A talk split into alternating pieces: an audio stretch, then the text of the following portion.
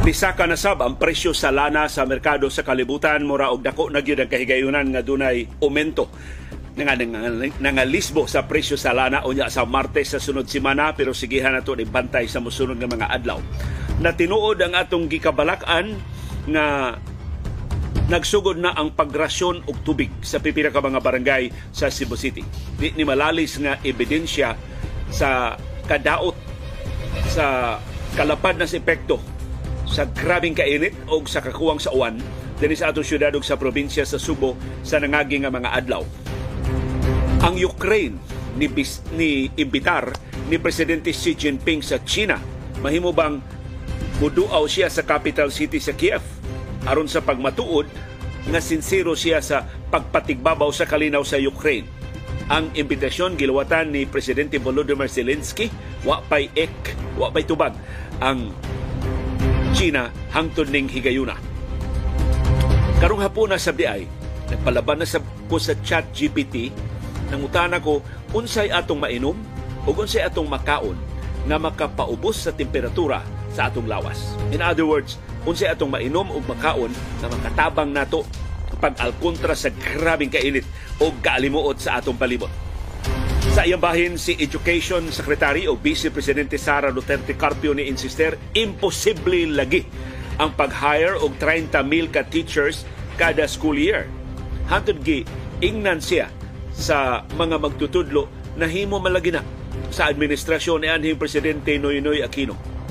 Nahibaw ba di mo? Atol sa administrasyong Noynoy, 175,000 teachers ang na-hire sa unom katuig niya nga administrasyon. Sa ito pa nag-average og 30,000 teachers kada school year. Ganun ingon mas sa karpyo nga imposible na himo man din ng Noynoy Aquino sa una. Ug matod sa Alliance of Concerned Teachers, ang amahan mismo ni Education Secretary Sara Duterte Carpio naka-hire og 25,000 teachers kada tuig. Atol sa iyang administrasyon siya naging unong katuig. Unsa man ni si Education Secretary Sara Duterte Carpio naglutaw wa ni magtugkad sa tiil ang iyang yuta na pataka ra man siya og yawit. Karong hapon na sabdo na tayo update sa investigasyon sa bangis nga pagpatay ni Gobernador Roel Digamo sa Negros Oriental gipadayon karong adlaw ang preliminary investigation sa Department of Justice sa mga kaso sa mga armas o mga eksplosibo batok ni Kongresista Arnolfo Teves o kaubanan. Samtang natinuod tong panahon nganong mapuslanon kay mo padayag mo sa inyong opinion usa sa atong viewers ni question nganong gi-appeal man og sakmit ang 18 million pesos cash na kwarta? Unsa may sa sa kwarta? Unsa may krimen kun dunay kwarta sud sa sugar mill sa mga Teves nagi-clarify sa CIDG wa din nila kuha ang kwarta. Pero bisigihan mo nilang inventaryo. Wa ko nila ipagawas ang kwarta sa compound pero ila kunong gigordyahan nanong gigordyahan man ang kwarta illegal ang kwarta, why serial number ang kwarta. Kung sa may krimen nga nahimo sa mga Teves pagtipig og dakong kwarta, diya suod sa ilang galingan. Maunay pangutana sa abogado sa mga Teves ug wa pa maklaro pagtubag sa Criminal Investigation and Detection Group. Ug na nakachamba tagahapon ang Office of the Solicitor General ni Ingon wa kasabot si Presidente Ferdinand Marcos Jr. sa desisyon sa International Criminal Court.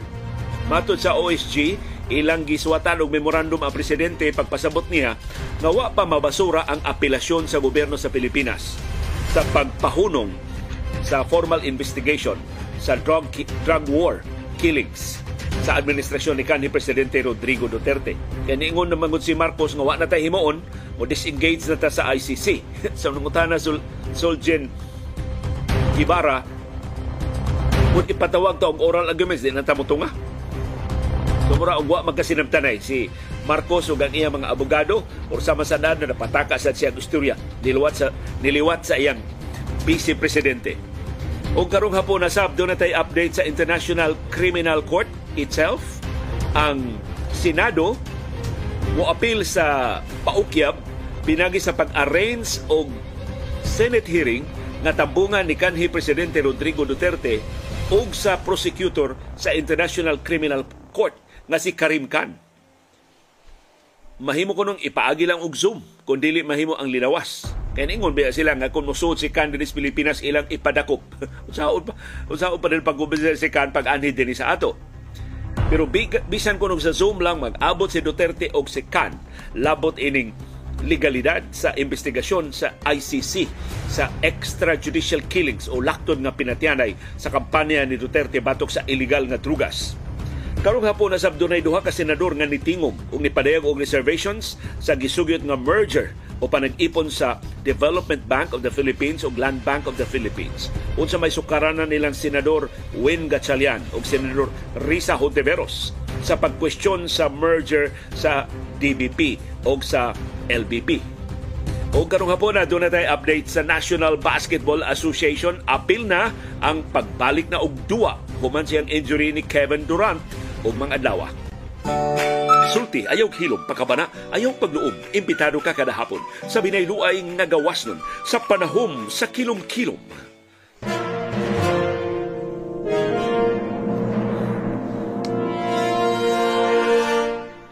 Live gikan diri sa Bukirang Barangay sa Kasili sa Konsolasyon, maayong kilom-kilom syudad o probinsya sa Subo, Tibo Kabisaya, anong Mindanao, o sa Tanang Kanasuran nga dunay nakatsamba og tan-aw sa atong programa karong hapuna. Ang atong kahimtang sa panahon nagpabilit ang init og alimuot. Lipay kay ko nga init sa bang inyong suporta si Mikoy nihatag nato og 110 pesos nga suporta karong hapuna. Salamat kay Mikoy aron sa imong suporta paglahutay sa atong programa. Pero sigon ni Victor Quintanar ang world class nga photographer ni Juan Deris Argao gabi unya karong adlaw dili kayo init susama sa nangagi nga mga adlaw. Karong adlaw day akong iaso ninyo karon taon nangita jud ko naglibot-libot jud diri sa among bahay asa man ang kinabugnawan nga lugar. Og nakakaplagit ko sa kinabugnawan nga lugar nga kusog man ang huro sa hangin tibok adlaw karong adlaw nga pabor kay sa huro sa hangin sa bisan asa nga direksyon og uh, di na ko mamaypay. Di na ko kinahanglan og electric fan. Kay ako gud magatubag electric fan putukar din ang ako sinusitis. Kay muugaman sab ang akong sinuses. So mo akong problema. Kini gid ako sinusitis mo akong uh, problema. Ang syudad ug ang probinsya sa Subo padayong mahulga sa init nga hangin gikan sa Pasifiko nga gitawag sa pag-asa og easterlies. Doon na gihapon tay localized thunderstorms. Tungod sa grabing kainit ni evaporate ang pipila ka bahin sa tong bodies of water ni saka ngadto sa panganod unya ang ang water cycle mo resulta sa condensation sumuyong-yung siya balik ug matagak dinhi sa yuta isip patak-patak nga pag-uwan pagpanugdog ug pagpangilat ug mausab ni ang kahimtang sa panahon sa tibuok Central Visayas, Tibok Visayas, Tibok Mindanao, Tibok Manila ug Tibok Pilipinas. Pasidaan sa, sa pag-asa, posibleng doon nagihapoy severe thunderstorms nga resulta sa pagbaha o sa pagdahili sa yuta. Ug ang atong gikabalakan na tinuod na. Gipahibaw sa Cebu City Government nagsugod na ang pagrasyon og tubig sa pipila ka mga barangay. Ginganlan sa Cebu City Disaster Risk Reduction and Management Council, daghan na kay ng pakitabang nga wa na sila supply sa tubig sa Lahug, Busay, Talamban ug Kalunasan ang lahog og talamban ni ni arani sa ubos. Pero lagyo naman gud sila gikan sa mga tubo sa Metro Cebu Water District. Mao tingali nga wa nay agas ang ilang mga gripo. Understandable kining busay og kalunasan kay ibabaw man ni nga mga barangay. So gihatda na og rasyon nga tubig sa Cebu City Government. Mao pa gani pagsugod sa tingo ting-init. Mao pay paghunong sa pagbundak sa uwan. Dapat kay bisan ni adto sa wapay summer problemado naman guning daan ang supply sa tubig sa pipila ka mga barangay sa Cebu City. In fact, mayoriya sa mga mulupyo sa Metro Cebu wa gyud ka serbisyuhi og tubig sa Metro Cebu Water District. Mano dako kay nang bugal-bugal ng MCWD nagtawag silang kaugalingon og Metro Cebu Water District pero minority ra sa mga mulupyo sa Metro Cebu ang iyang laserbisyuhan. Mao nang gatusan karon ka mga water companies ang ni sulbong ni tumaw nagnegosyo sa og tubig kay di man takos ang MCWD sa paghatod og tubig sa atong tagsa-tagsa ka mga Pinoy-anan. So, unsa kay mahitabo sa mosulod nga mga adlaw, gikabalak ang mas mugrabe pa ang kanihit sa tubig kay magpadayon man ni ang kainit o magpadayon man ang atong kakuwang sa uwan.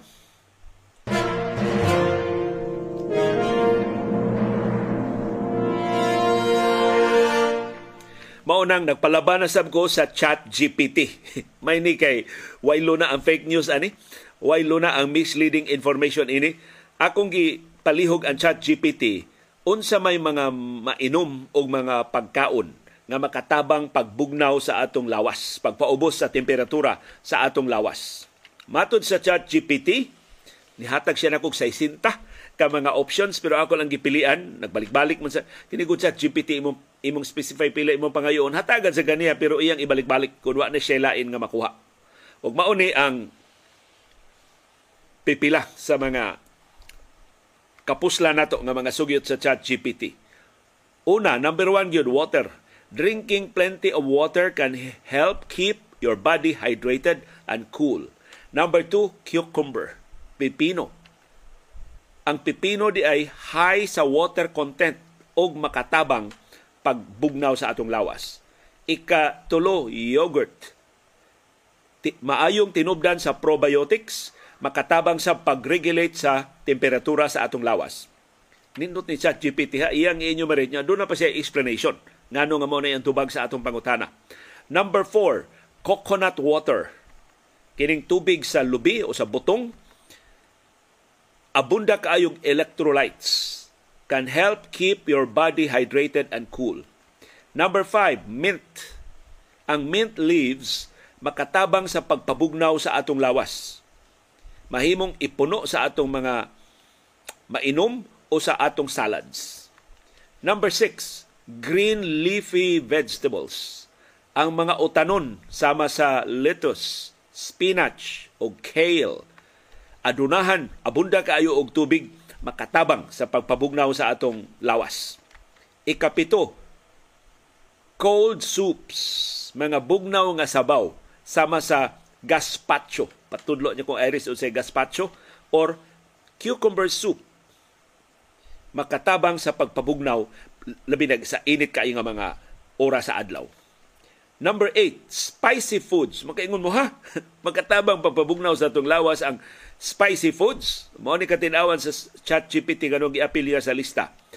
Spicy foods can cause sweating which can help regulate your body temperature. So panington ka gawas ang kainit sa imong lawas. Of course, panington ka ayaw pasag di imong singot nga magtabisay. Trapuhi imong singot aron maabli ang pores sa imong panit. Number nine, celery. High in water content and can help keep you hydrated. Number 10, berries. Sama sa strawberries, blueberries o raspberries. High in water content, makatabang pagpabugnaw sa lawas. Number 11, pinya, pineapple. High in vitamin C and bromelain which can help reduce inflammation and cool down your body. Doon yung explanation kano nga makatabang ang pinya sa pagpabugnaw nato. Number 12, tomatoes, tamatis. Rich in lycopene which can help protect your skin from the sun harmful rays from the sun's harmful rays and regulate your body temperature. So, ito tamatis, makatabang.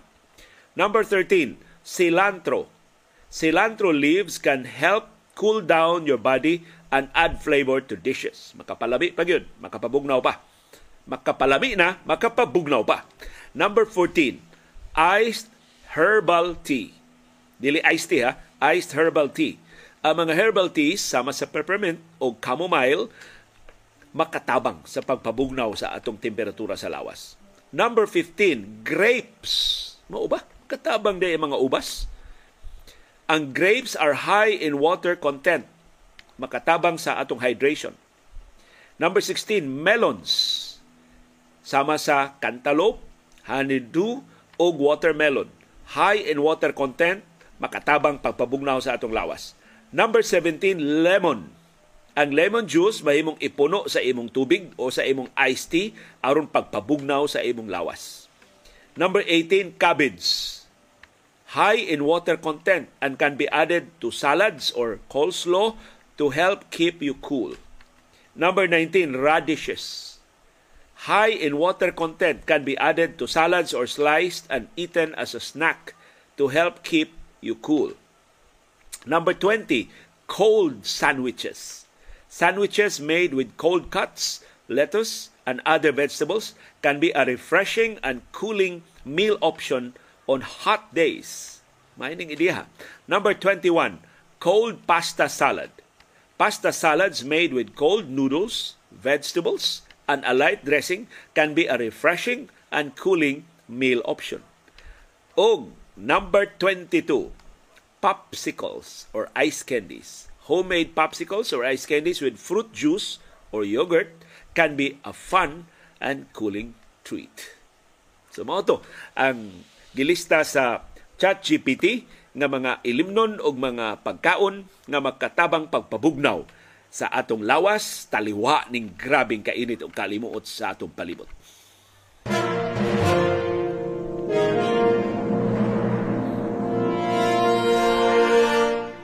Ang di maayong balita mao ang padayon nga pagsaka sa presyo sa lana. Ikatutunan ni nga sunod-sunod nga adlaw sa pagsaka sa presyo sa lana. Murag nga Lisbon na ning uminto unya sa Martes sa sunod semana.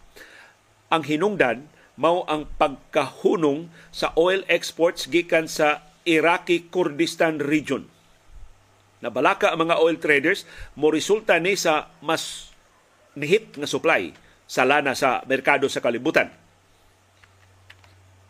laing nakapasaka sa presyo mao ang pagkalma na sa banking crisis. So na kumbinser na ang mga oil traders dili matakdan ang kalibutan ng ekonomiya ning krisis sa pipila ka mga bangko bisan unsa kadako. Kini mga bangko nga na problema sa Estados Unidos, sa Switzerland ug sa Germany.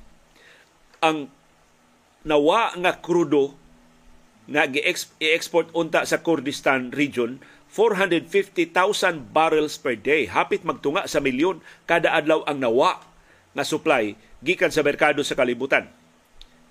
Ang Kurdistan region dili na gidid-a na sa Iraq pag-export og lana tungod sa arbitration decision. So gihusay ni og kalibutanong korte nga ni patigbabaw nga ang Baghdad, ang uluhan sa Iraq, dunay katungod sa pag or kinahanglang kuhaon ang iyang pagtugot Una, maka-export ang Kurdistan og lana.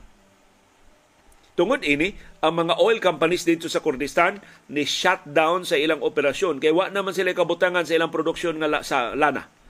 Kay gamay raman kayo ang ilang tipiganan. Design man ni ang ilang sistema para magsigila sila og pada og lana ngadto sa nagkalilaing kanasuran sa kalibutan agi sa Turkey. Ang Iraq sugod ni atong Sabado ni putol sa export sa krudo gikan sa Kurdistan region nga namahimutang sa amihanang bahin sa Iraq. Human siya nakadaog sa orbit arbitration case. Ang desisyon sa kaso mao nga ang Turkey nakalapas sa joint agreement pinagi sa pagtugot sa Kurdistan Regional Government pag-export sa lana direkta ngadto sa Seyhan Port. So matod sa Iraq, dili na una maka-export ang Kurdistan region, hapsayon una ni dili na ipaagi sa Turkey ang pag-export og lana sa Iraq. So mo nay bad news. Ato na lang isumpay palihog ang update sa gubat sa Ukraine. Ang presidente sa Ukraine nga si Volodymyr Zelensky ni extend siyang formal invitation ngadto ni Chinese President Xi Jinping sa pagduaw sa capital city sa Kiev. We are ready to see him here matod ni Zelensky. Si Presidente Xi Jinping sukwahi sa iyang pasalig, wa makigsulti ni Zelensky. Human siya ni duaw ni Russian President Vladimir Putin. In fact, kini si si wa gyud ni makigsulti ni Zelensky sukad pag ulbo sa gubat atong Pebrero pa sa niaging tuig. Pero ang China ni publikar og 12-point peace plan para sa political resolution sa Ukraine crisis sa niaging buwan ang sugyot sa China naglakip sa auhag sa de-escalation o ceasefire sa Ukraine. Gihangop sa Ukraine ang sugyot sa China pero niingon nga ma- mag- mahunong lang ang gubat kung mulayas ang tanang tropa sa Russia gikan sa nasudnong teritoryo sa Ukraine.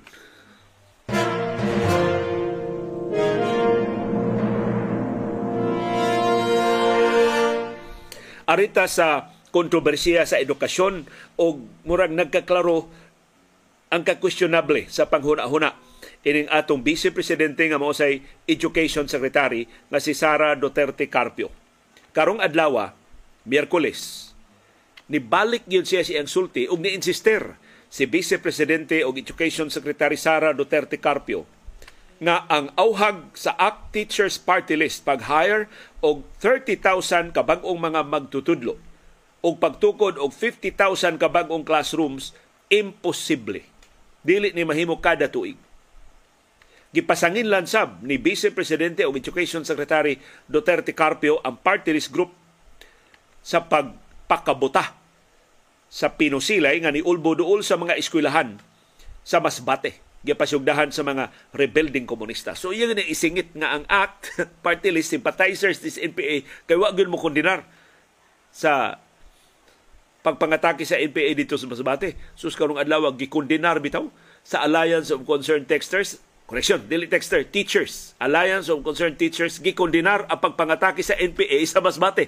So unsa man karoy nahibilin ni Vice Presidente o Education Secretary Sara Duterte Carpio. Ningon gihapon siya imposible ang pag-hire og 30,000 teachers kay doon na kunoy laing gigahinan gitagan-an sa kwartas gobyerno di mahimong ihurot lang sa pag-hire og mga teachers og pagtukod og classrooms Mato ni Duterte, bisag wa pa ni sugyot ang Alliance of Concerned Teachers nang hire man og dugang teachers ang DepEd. Nagtukod man og dugang classrooms. Di lang sama sa kadaghan sa gisugyot sa Alliance of Concerned Teachers. Kay kini lagi ko no maong numero nga 30,000 gi tuyo ni sa Alliance of Concerned Teachers pag undermine sa Marcos administration. Pakauaw ko na ni. Pag pasangil ni nga Marcos administration wa magpakabana sa sektor sa edukasyon. Matod ni Duterte Carpio, while these are pursued along with the implementation of other essential reforms, DepEd should not only be limited to dispensing old-fashioned solutions, but must also innovate. May I reiterate that ACT teachers' suggestions were both unrealistic and impossible, presented to shame the government and deceive the public into believing that the hiring of teachers and increasing the education budget were their ideas. Tanawa rin silutihan aning Carpio. Pero mangita jug away ba? Kinsa may nag-ingon nga ideya ni sa ACT Party List ang pag-hire og dugang teachers o pagduga sa budget sa Departamento sa Edukasyon. Ikaw mismo, Madam Vice President o Madam Education Secretary, atol sa budget hearing last year, September last year, niingon ka hatagi ko og 100 billion peso nga budget kada tuig aron akong masulbad ang problema sa edukasyon. Ang 100 billion peso nga budget equivalent sa 6% sa gross domestic product nga mo gipangayo sa Association of Concerned Texters. Igo na sila nangupya nimo. Nya karon imong tawgon nga imposible ang ilang gipangayo. Ikaw may unang nangayo ini nakalimot ka. Or dili ikay nagsuwat ato imo ra tong gibasa wa ka kasabot sa imong gibasa. Matod ni Education Secretary Sara Duterte Carpio na ang ACT Party List ang ngayong mukundinar sa pag, sa terorismo gapasugdahan sa New People's Army sa Masbate nga niresulta sa pagkasuspenso sa klase sa unom ka mga lungsod sa Masbate nga nakaapektar og kapin 55,000 ka mga estudyante o 2,815 ka mga personnel, mga magtutudlo o mga personnel sa mga eskwelahan. So, atong gisusi, unsa man record, tinuod ba nga imposible ang pag-hire og 30,000 teachers? Ni ay balita pagpanamilit ni anhing presidente Noynoy Aquino atong 2016 pagkapupo siya ang termino. Gipahibaw sa iyang education secretary nga si Armin Luistro nga sa unom katuig nila nga administrasyon naka-hire si anhing presidente Noynoy Aquino ug ang iyang administrasyon og a total of 175,000 public school teachers over its six-year term. 175,000 public school teachers or an average of almost 30,000 teachers a year. So natuman ni sa administrasyong Aquino sa unom katuig niya nga administrasyon. Gani mato ni Luistro Atul sab sa administrasyong Aquino, gipaumintuhan pag-ayo ang suhulan og mga benepisyo sa mga magtutudlo nga naalarma ang mga private schools kay pipila sa ilang mga magtutudlo ni biya na sa private schools og ni trabaho sa public schools kay mas dako og sweldo. ang entry-level monthly salary sa mga teachers atol sa Administrasyong Noynoy Aquino, 19,000 pesos. Ang sweldo sa master teacher holder, kapin 43,000 pesos. Ang bagong mahire nga teaching personnel, dunay salary grade 11. Ang sweldo 19,077 pesos ngadto sa 20,585 pesos. Kung ang master teacher makadawat og 43,000 pesos ingon ni Istro, naghupot siya salary grade 22. Nga ang sweldo 43,439 ngadto sa 47,329. Kining uminto sa sweldo sa mga teachers na gumikan sa Executive Order number no. 201 nga gipirmahan ni anhi presidente Noynoy Aquino atong Pebrero 19 sa 2016 aron pag-increase sa sweldo sa tanang trabahante sa gobyerno apil na ang mga teachers. Ang plano ni Noynoy mao ang pagpaumento sa suhulan sa mga magtutudlo sud sa upat ka tuig or hangtod 2019. Kun gituman sa Duterte administration ni saka na unta pag-ayo ang suhulan sa mga magtutudlo karon. Parang di doon ay iyang kaugaling mga priorities ang administrasyong Duterte pero, sigon sa Alliance of Concerned Teachers, ang amahan mismo ni Sara Duterte Carpio naka-hire og 25,000 teachers a year atol sa niaging unom katuig. Sa ato pa ang anak, waga ni kahibaw sa gihimo siyang amahan. Waga ni kahibaw sa capability sa Departamento sa Edukasyon sa nangaging nga mga administrasyon. Naka-hire day og 30,000 teachers a year. Morning na minusa na dili na sa makadaghan ang kakuwang sa mga magtutudlo nga karon iyang nasunod. So sa man ni si Education Secretary Sara Duterte Carpio nagtuon eh sa mga gimbuhaton sa mga nahimo sa iyang departamento? O iyang tan-aw siyang kaugalingon Defense Secretary nga NPA ra gid gihapon ang punteriya sa iyang pananaw? So niingon ang Alliance of Concerned Teachers nga ang pag-hire og 30,000 teachers o pagtukod og 50,000 ka classrooms kada tuig is highly reasonable are highly reasonable and urgent dinalian kay maganto sa mga magtutudlo og ang mga estudyante og ang kalidad sa edukasyon muksamot paghagsa kung dili ni mapatuman Unya, dili makabalibad ini ang Marcos administration kay nahimo ni sa Aquino administration from 2010 to 2016 ug partially nahimo sa Duterte administration from 2016 to 2022. Nganong ang anak karon Duterte maumay mo bugal-bugal sa auhag nga pag-undermine no sa administrasyon. Unsa man ang good governance makapauaw sa Marcos administration? kung tarungon paggasto ang kwarta, mauwawan ang Marcos administration. Unsa man agenda ining administrasyon na. Unsa man mga problema ang ilang unahon. Kung dili ang problema sa atong edukasyon, unsa may mas dinalian nga problema para nila nga mo igahinan og mas dako nga kwarta. Ang ilang intelligence fund, ang ilang confidential fund. Sus, kung ni uaw no, si Education Secretary Sara Duterte Carpio, mangayo siya pasaylo sa irresponsable nga mga pamahayag. Ka, ka, ka, kabastos ba niya na manulti? Unya, wa di siya kahibaw nga nahimo na din sa nangagi nga mga liderato sa Departamento sa Edukasyon. Ug in fact, siya mismo ang iauhag nga dugangan ang budget sa DepEd aron masulbad kining dinalian nga mga problema sama sa kakuwang sa teachers o kakuwang sa classrooms kaalaot sa nasod o katawhang Pilipinon. Nakabisi Presidente Tagtaphaw.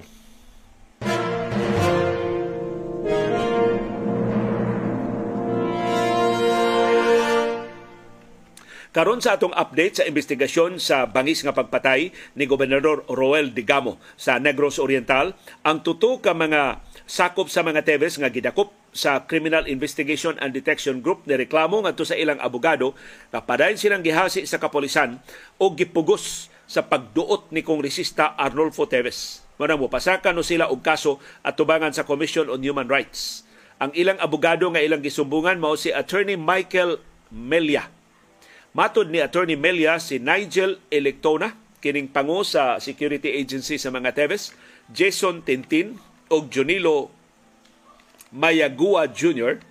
ni sumbong niya nga gipugo sila sa mga pulis sa pagtumbok pagtulisok ni kongresista Arnolfo Teves og sa manghod nga si gobernador kanhi gobernador Pride Henry Teves nga mo'y nisugo nila paglubong sa mga armas na nakuha sa kapolisan atol sa pagpangronda. Matod ni Melia, ang mga polis ni gamit sab og psychological og emotional pressure pinagi sa pagsigi og panuktok sa mga bay ining tulo ka suspect. Hapit ka upat kuno kada adlaw mo bisita ang mga pulis ining maong mga suspect. So muna ilang reklamo. Karong adlaw sab gipahigayon ang GRISUM, ang preliminary investigation sa Department of Justice sa kasong illegal possession of firearms nga gipasaka batok ni kongresista Arnulfo Teves og ni Jose Gimarangan. Matod sa CIDG nakasumiter sila og dugang mga ebidensya atol sa hearing. Sa iyang bahin ang abogado ni kongresista Arnulfo Teves nga si Ferdinand Topacio ni ingon ila pang susihon kung kinahanglan pa ba silang mo-file o counter affidavits. Ang sunod nga preliminary investigation sa kaso ipahigayon unya sa Abril 14 karong tuiga liwas na sa Semana Santa.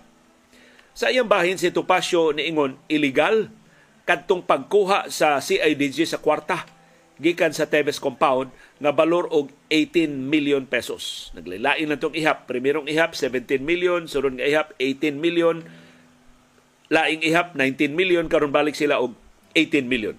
Ingon si Topacio, unsa may sukaranan sa CIDG pagsakmit sa kwarta gikan sa compound nga gipanag-iya ni kanhi gobernador Pride Henry Teves. There is nothing in the search warrant that indicated cash. Wa kuno nisguti sa search warrant. There are only firearms included there. Mga armas ra mao'y gihisgutan sa search warrant sa nga giluwatan sa korte. Nisud ang CIDG, matud nito pasyo, nakakita sila sa kwarta, ilang gikuha ang kwarta. Illegal na ang gibuhat sa CIDG. Kay dili sila makakuha og mga butang wa sa warrant. Ni angkon hinon si Tupasyo nga bisag wa sa warrant mahimong sakmiton sa kapulisan kon kontrabando. Pananglitan, drugas. ug uban pa nga mga kontrabando in plain sight. Mahimo ra gyud bisag wa isguti sa warrant. Pero ang cash, mato nito pasyo, dili maisip nga kontrabando in and by itself without context. Gawas kon kidnap for ransom. Gawas kon illegal gambling. Gawas kon ubang illegal nga mga kalihukan. Nya mao produkto, mao bunga sa paghimo sa krimen. Mato ni Topacio ang iyang nahibawan ang kwarta gida ngadto sa Department of Justice. So ang DOJ nagnormalize sa illegal o irregular nga pag-serve sa warrants sa kapolisan. Pero ni dali, dali o panghimakak ang Philippine National Police sa pangangko ni Topacio. Matod sa tigpamaba sa Kampo Krame nga si Police Colonel Jean Fajardo, ang kwarta wa ipagawa sa compound sa mga Teves.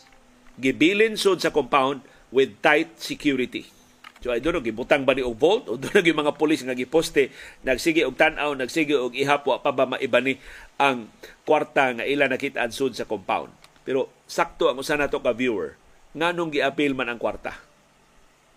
Doon na ba ebidensya ang kapolisan produkto to sa illegal nga kalihukan?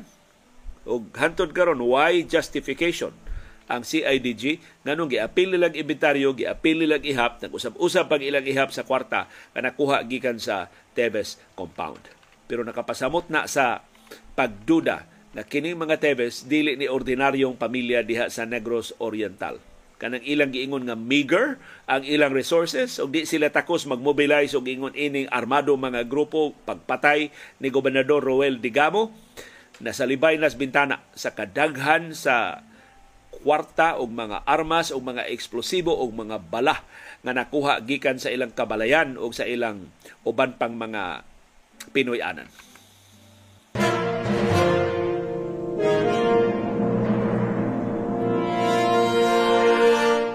ni ay laing paukyab si Senador Francis Tolentino. Kani adto ra kong nagduda ining Tolentino nga wa gyud ba ni siya katugkad pa unsa ka importante ning iyang trabaho diha sa Senado ang latest niya paukyab, mao nga abuto no niya sa hearing sa iyang komitiba silang kanhi presidente Rodrigo Duterte ug ang mga opisyal sa International Criminal Court ICC.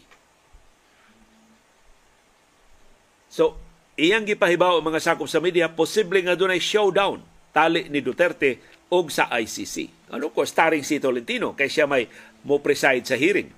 Pero niyang gibasa na ko ang detalye, kaway klaro sa plano ni Tolentino. Mato ni Tolentino, nangandam siya karon ng iyang giduma nga Senate Justice and Human Rights Committee muhimo o public hearing sa Senate resolution na gipasaka nilang Robin Hood Padilla, Bongo, Bato de la Rosa o ubang mga itoy ni Duterte pagpadayag og suporta sa kanhi presidente atubangan sa investigasyon sa International Criminal Court. Mato ni Tolentino, kundi makaanhi ang taga ICC, kay gihulga mang dakpon kon manganhi, iagi lang og Zoom. Pero iya sa kunong awhagon si kanhi presidente Duterte na either mag-zoom lang or muadtog yun sa hawanan sa Senado. Posible iya sa kunong ipatawag si Solicitor General Minardo Guevara. Sumura ni siya nag nag-istorya nga nagplano. Kung sila masuod sa iyang bakukang. Ang ICC prosecutor nga si Karim Khan apilon sad og imbitar ni Tolentino kay si Khan bag-o lang nakadaog sa iyang petisyon ngadto sa International Criminal Court pre-trial chamber nga tugutan siya makapadayon siyang investigasyon sa drug war ni Duterte. Nipugong unta ang gobyerno sa Pilipinas pero gibasura sa ICC ang baruganan sa gobyerno sa Pilipinas. Pero mao ni nakalibog si Tolentino nagplano nga mo preside o public hearing. Ipatawag niyang ICC og si Duterte o si Gibara. Pero gawa siya pagka-chairperson sa Senate Committee on Justice and Human Rights, si Tolentino ni voluntaryo sab nga mo'y abogado ni Bato de la Rosa. In fact, nitanyag sab siya serbisyo ni kanhi Presidente Rodrigo Duterte. so, saan niya pag-preside sa hearing, siya na may abogado sa mga sinumbong o sa mga gipasanginlan sa extrajudicial killings. Kay si Duterte ang accused number one, si Bato ni isip siyang kaugalingon nga accused number two. Dili ba ni nangalisbo na nga chupi nga abogadong Bato de la Rosa o Condawato Duterte pero Duterte doon ay mas laking abogado ti kay aning Francis Kaliba gid aning Tolentino. Unya gipahinumduman siya but Mr. Senator, di ba ang mga senador o ang mga koresista di man makapractice sa inyong profesyon? Siya mangayo kong exemption. Gikan ni Senate President Mig Subiri. Aron lang ko ni siya makapangabugar ni Bato de la Rosa. So gipangutan na siya sa so, unya, sa mo pag-preside sa hearing, ikaw na may abogado ni De La Rosa, siya tuod no? ako, ako panang huna-hunaon pagkaway pagkaalaot nato ining kalidad karon sa atong mga senador. Kung ikumpara nimo sa mga higanting senador sa una, Jose Wright Diokno, Benigno Ninoy Aquino Jr., Jovito Salonga, Lorenzo Tanyada, Claro Recto, kangilngig sa mga sen- Serhing Osmeña na senador to. Si Serhing Osmeña Ya karon Robin Padilla kansang plataporma gitaytulan og Wonderful Tonight.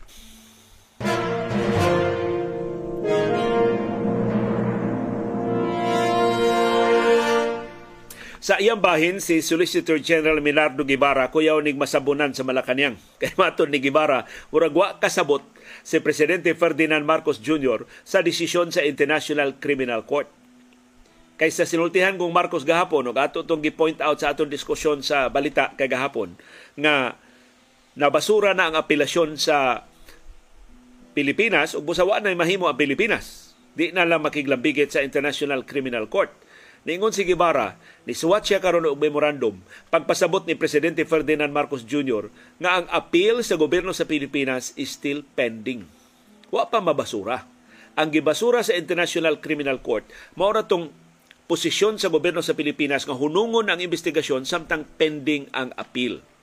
Ang baruganan sa International Criminal Court mahimo rang magpadayon ang investigasyon ni Prosecutor Karim Khan bisan pa og padayon nilang gitunan ang appeal sa gobyerno sa Pilipinas. So ang main appeal itself pending pa. So doon na pa'y posibilidad mo ingon ang ICC, okay, wa na lang investigasyon. Nakumbinser mi sa mga argumento sa appeal sa Pilipinas. So premature to ang pag-ingon ni Presidente Ferdinand Marcos Jr. nga mo disengage na ang Pilipinas sa ICC. So niingon si Gibara, naglibog siya kung unsay ipasabot sa presidente. It could mean many things And that's what I want to clarify with the President himself. So, wa magkasabot ang Presidente ug ang iyang abogado. Does that mean we will stop communicating and submitting any further pleadings in connection with our appeal? So kung doon pa tayo dugang argumento, makapalig-on sa atong apelasyon nga sa ICC, ato na lang tipigan, di na lang nato isumiter. Mato ni Guevara, does that mean if the ICC chamber calls for an oral argument on the appeal, we will not participate anymore? Kung ipatawag ta, aron nga makapasabot pa sa dugang sa atong mga argumento batok sa formal investigation sa drug war ni kanhi presidente Rodrigo Duterte unsa man di na lang ta motunga nga doon naman tayo chance nga makapalig-on pa sa atong kaso? Or does that simply mean no further action? Kung pasabot mang Marcos ayaw na lang. Let's just await the ruling on the appeal itself. Magpaabot na lang ta sa desisyon sa ICC sa atong apelasyon.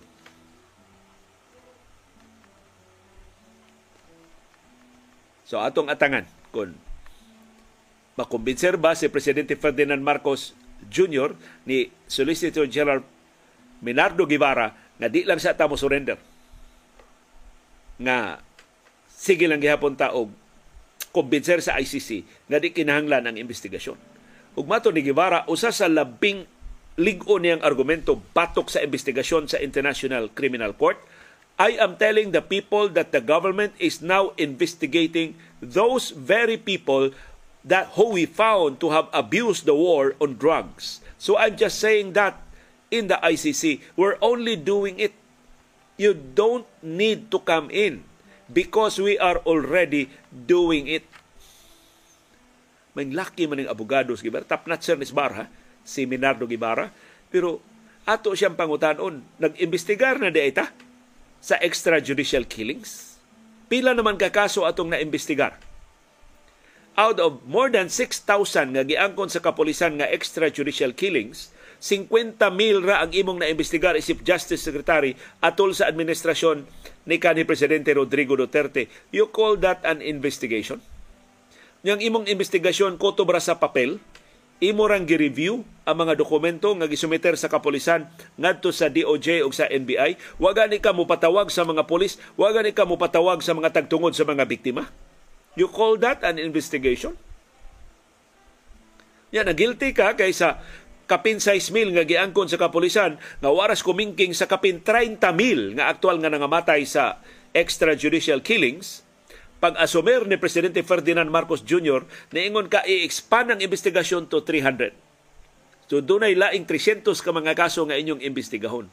300 out of 6,000, out of 30,000, dili na investigasyon. Ang tawag ana bugal-bugal. Ang tawag ana ulog-ulog. Ang tawag ana lipat-lipat.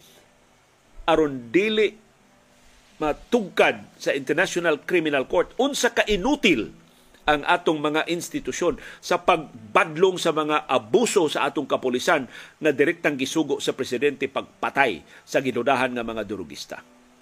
Kay tinuod sa niaging unong katuig do na bay nakasuhan?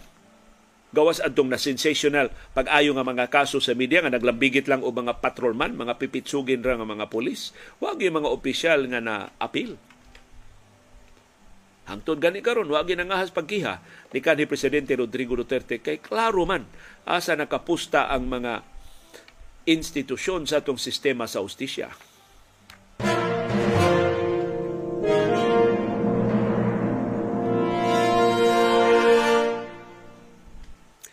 Di lang usa duha ka senador ang nikwestiyon sa gisugyot nga merger o panag-ipon sa Development Bank of the Philippines o sa Land Bank of the Philippines. Matod ni Senador Risa Hontiveros nga ang gobyerno ang ngayang magmatngon ining gisugyot nga panag-ipon sa duha ka bangko sa gobyerno. Matod ni Hontiveros, kining merger would create the largest bank in the Philippines and perhaps would result in a financial entity too big to fail. So kung dako na kay ining bangkuha, unya mabulilyaso, mapugos ang gobyerno pag-rescue ining bangkuha, maalkansi tag samot, kay too big to fail man. Maapektuhan man ang tibuok ekonomiya kung mahagba siya. Ingon si Deveros, usa ni sa mga pait kayong leksyon sa 2008 global financial crisis nga ang dagko nga mga bangko mas dagko og risgo. Makahatag og mas dako nga risgo ngadto sa financial system sa nasod.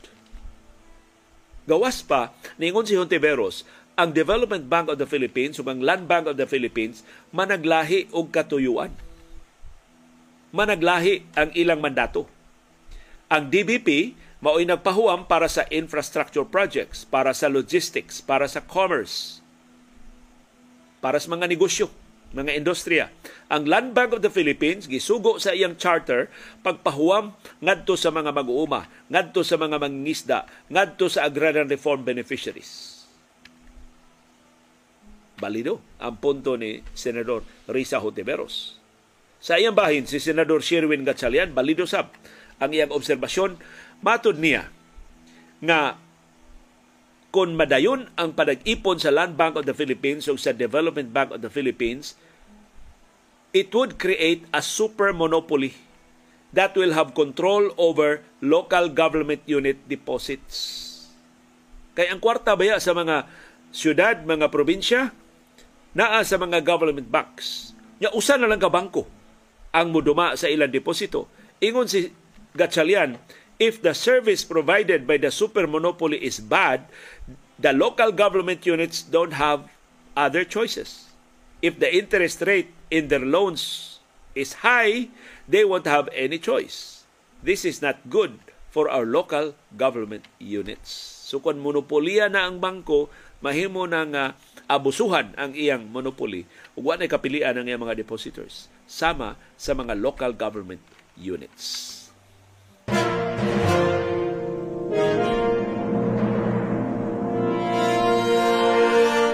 Og ni ana ang resulta sa mga duwa sa National Basketball Association karong adlaw ang Washington Wizards nidaog batok sa Boston Celtics 130-111. Paita ni Celtics banga gani ang ilang kontra mapildi. Ang Atlanta Hawks nidaog batok sa Cleveland Cavaliers 120-118. Ang Toronto Raptors nidaog batok sa Miami Heat 106-92. Ang Charlotte Hornets, ang team ni Michael Jordan nga gusto na niyang ibaligya ni daog batok sa Oklahoma City Thunder 137-134. Good news ni para sa Los Angeles Lakers kay tabla ang Lakers ug ang Thunder des ikog sa play-in tournament karon na pildi ang Thunder bisag wa magduwa ang Lakers. Ang Memphis Grizzlies ni daog batok sa Orlando Magic 113-108. Og ang defending champion sa NBA Golden State Warriors ni daog batok sa New Orleans Pelicans 120-109 ngilngiga sa Warriors kag ganina ilang gipapas ang 20 ka puntos nilang uh, lubong sa Pelicans.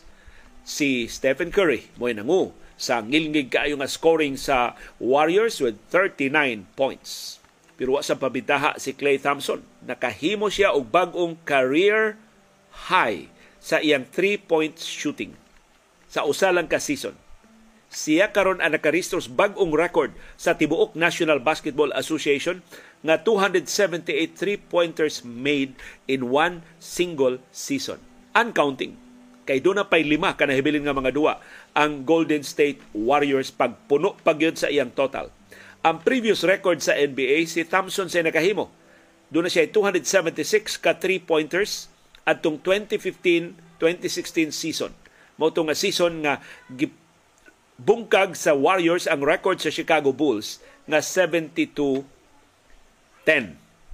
72 ang ila daog napo ra ilang pildi. Ang Warriors atong 2015-2016 73 ang ilang daog siyam ra ang ilang pildi.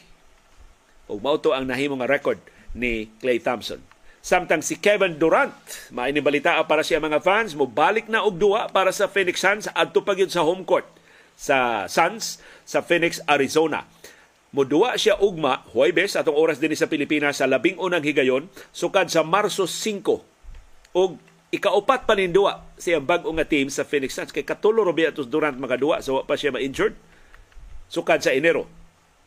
Gawas lang kung doon na siya kakulian si Durant maka duwa sa katapusang pito kadua sa regular season para sa Phoenix Suns. Og timing kaayo kay ang ilang ikasang kaugma mao ang Minnesota Timberwolves. Nga mo ilang katabla sa Western Conference padung na sa playoffs sa National Basketball Association.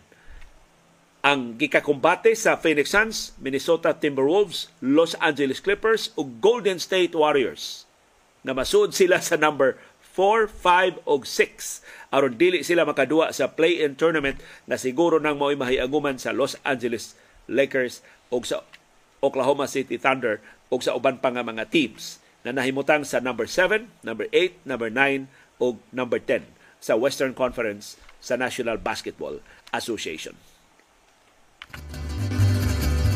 Daghang kay salamat sa inyong mga sugyot nga mga paagi pagdaginot sa tubig nga gipuno ninyo sa atong tips nga giluwatan ka ganinang buntag sa atong baruganan sa uh, ah, CBA TV mapuslanon kaayo katungang Silito Alansalon nga magbutang og net. Ibabaw sa garden aron nga dili mauga dayon ang yuta sa ang mga tanom o nga makasagang pagyod sa humidity. Gikan sa mga hangin sa gawas. Ako nang i-compile o akong basahon na maybe tomorrow aron atong ma mala, ma, masumpay atong mga tips nga ato nang naluwatan. Diri sa amo sa Bukirang Barangay sa Kasili sa Konsolasyon. Di man ko komportable gud og aircon. Di sa ko komportable og electric fan kay mag sakit lang akong ilong. Uga ba? Ako panginaw niya mo, tukar ako sa sinusitis niya. Lalo na kay sinusitis, di na ko matarong, di na ko ganahan mo bangon, di na ko ganahan labad kayo akong, akong oh, may na nakita ko. Primero ni saka ko sa roof deck kaya man ibabaw tayo kusog kayong hangin sa ibabaw. So tungod sa grabing kainit sa adlaw ang among roof deck dili maayo. Kay simentado man. So mo-reflect ang kainit sa adlaw sa musamot ang kaalimuot. Kita dito kong lugar diri sa among luyo na dunay gamay punuan sa lubi. So makatabon siya sa adlaw sa tunawa. Kay bisag asa gikan ang huro sa hangin, mabatigan man nimo kay tulo ka direksyon. Matumunan lang ko sa among bahay. Pero ang mga hangin gikan sa ubang direksyon, akong masagubang. Pwedeng tugnawa until 10 a.m. Pag 10 a.m. doon na na adlaw, ni init na, so ni balhinasan ko.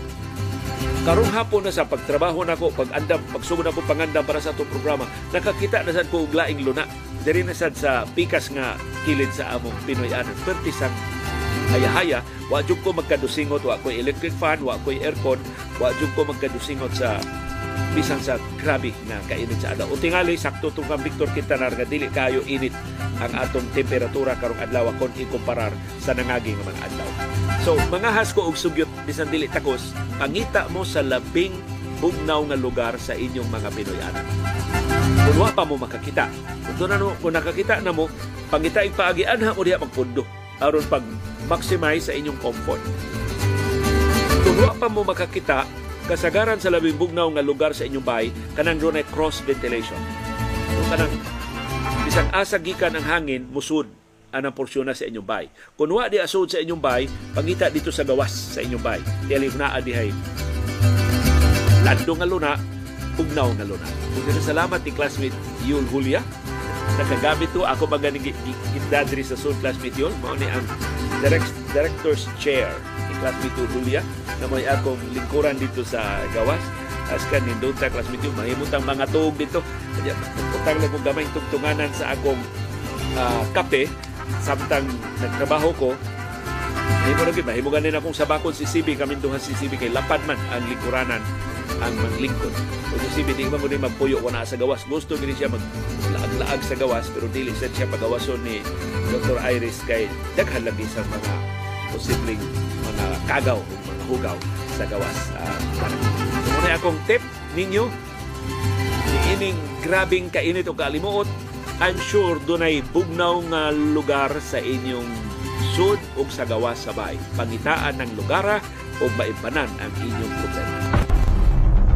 Nagasalamat sa inyong padayon nga interes. Nagasalamat sa inyong paningkamot pagsabot sa mga kahulugan sa labing mahinungdanon nga mga paghitabo sa atong palibot.